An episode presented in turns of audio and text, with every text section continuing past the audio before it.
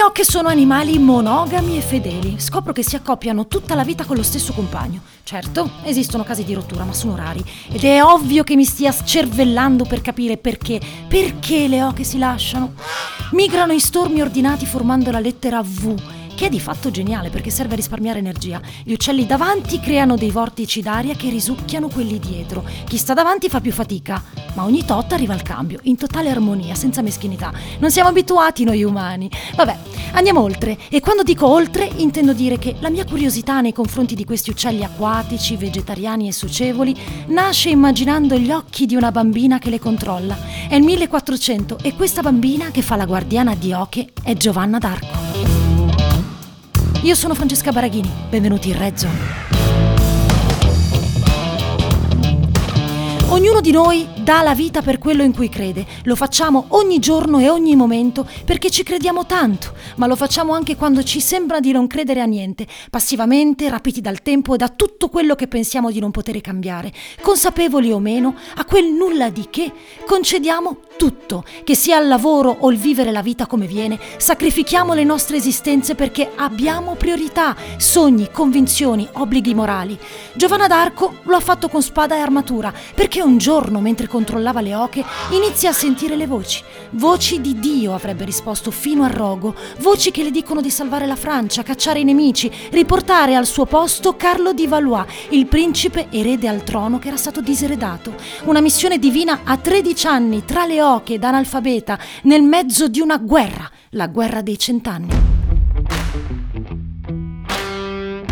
Beh, pensiamo a lei da domani, tutte le volte che crediamo di fare qualcosa di difficile. Lei che si rasa i capelli, si veste da maschio, certo, sta per entrare nell'armata, deve convincere il capitano Robert de Baudricourt che poi si convince, eh? La fa esorcizzare, ma si convince. Il segreto? Giovanna raccoglie consenso, fa bene allo spirito, spaccia fiducia, ha carisma, a tal punto da riuscire a costruire un rapporto tra la popolazione e chi difende la popolazione, cioè l'armata. Un'armata che diventa onesta, rinuncia a rubare quando non è in servizio, smette di bestemmiare, vuole dare la vita per qualcosa in cui crede. Per Giovanna era la verità, per l'erede al trono di Francia si sarebbe trattato di potere.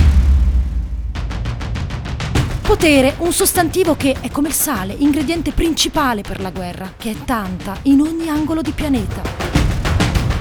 Oggi, marzo 2021, è in Birmania, nel Nagorno-Karabakh, nel Caucaso meridionale, in Africa, in Libia, Etiopia, Etiopia è qui dove sono state uccise migliaia di persone. I profughi sono oltre 50.000, 4 milioni e mezzo di persone che hanno bisogno di acqua, cibo e medicine. Sarebbe giusto parlare di catastrofe umanitaria tra uccisioni di massa, linciaggi, stupri e sequestri, ma è meglio fare la lista. Secondo la Watchlist 2020, il rapporto annuale stilato dall'International Rescue Committee, 20 paesi, 14 solo nel continente africano, rischiano per quest'anno un deterioramento delle condizioni umanitarie. I cinque paesi più a rischio sono Repubblica Democratica del Congo, Siria, Nigeria, Venezuela e Yemen. Come nel 2019, non cambia niente, ma quando citiamo lo Yemen aggiungiamo che è una guerra iniziata sei anni fa e che secondo l'ONU la percentuale delle persone che muoiono di fame arriverà al 50%. 54%, oltre 16 milioni di persone dovranno fare i conti con la fame, senza contare le restrizioni causa Covid. Ma non sarà il Covid a fermare questo business, non lo ha fatto in un anno, non lo farà nei prossimi, anzi.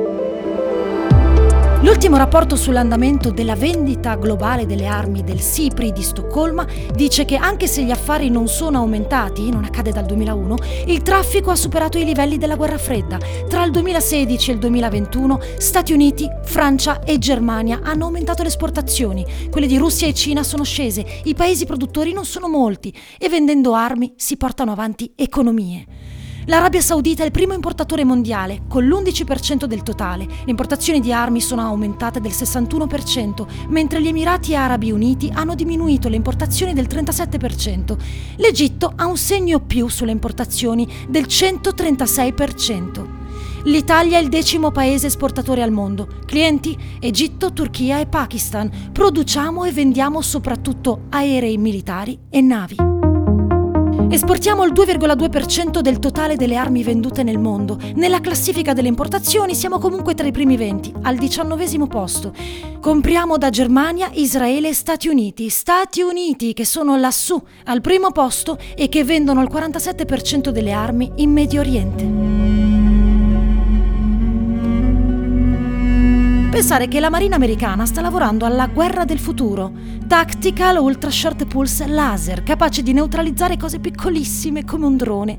Il primo test sarà tra cinque mesi, agosto, ma la guerra del futuro non piace solo all'America di Biden. Due anni fa l'esercito italiano ha riconosciuto nelle armi laser il potere di cambiare ogni cosa a partire dal 2035. Del resto le armi laser possono trasformare missili in coriandoli, si fa per dire, oltre che azzerare la capacità di controllo delle truppe.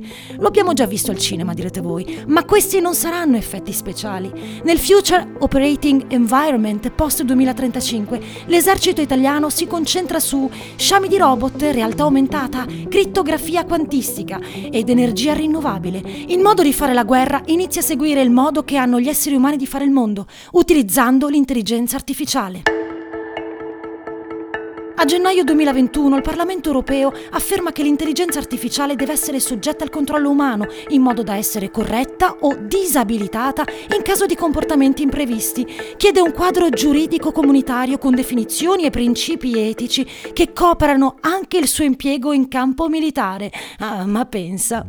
Gli europarlamentari hanno votato a favore di un divieto dei sistemi d'arma autonomi e dei cosiddetti robot assassini perché è stato detto quel giorno la decisione di selezionare un bersaglio e di compiere un'azione letale utilizzando un sistema d'arma autonomo deve sempre essere presa da un essere umano con adeguato livello di controllo e giudizio, in linea con i principi di proporzionalità e necessità. Il testo è stato adottato con 364 voti favorevoli, 274 contrari e 52 astensioni.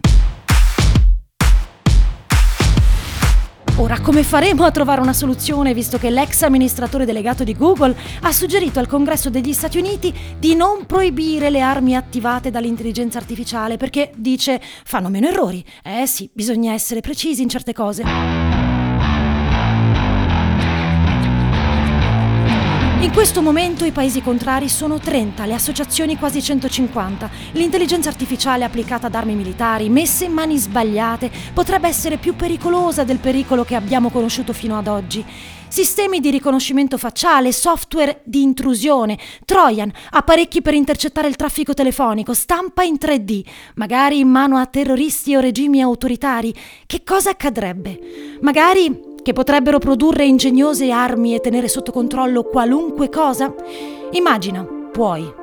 Nella relazione annuale dell'intelligence italiana i temi sono tantissimi, dalle fake news alle frodi, ma tutto si può ridurre a un unico grande problema, la sicurezza.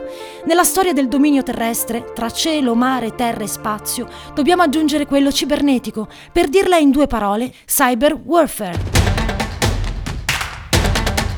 Guerra che ha a che fare con i provvedimenti che vengono presi dagli stati per mettere in sicurezza le proprie reti telematiche, gli attacchi informatici e non solo. Ma torniamo sulla guerra in terra. Il Piano Nazionale di Ricerca Militare per il 2020 assegna 50 milioni di euro per consentire a start-up, università e centri di ricerca di presentare dei progetti. L'Istituto Italiano di Tecnologia sta studiando cristalli fotonici per mimetizzare le truppe. Sta per essere scritto il Piano 2022. Tutto si evolve e va in una direzione precisa. Nuove potenti batterie, antenne al plasma, robot. Non abbiamo ordini da voci divine, nessuno di noi deve salvare la Francia, ma abbiamo ogni mezzo volendo. Che poi per Giovanna d'Arco fare la guerra è stata una conseguenza, non una priorità, perché la giustizia è al di sopra di ogni cosa, anche della pace. E fossi in voi, non farei mai incazzare un'oca.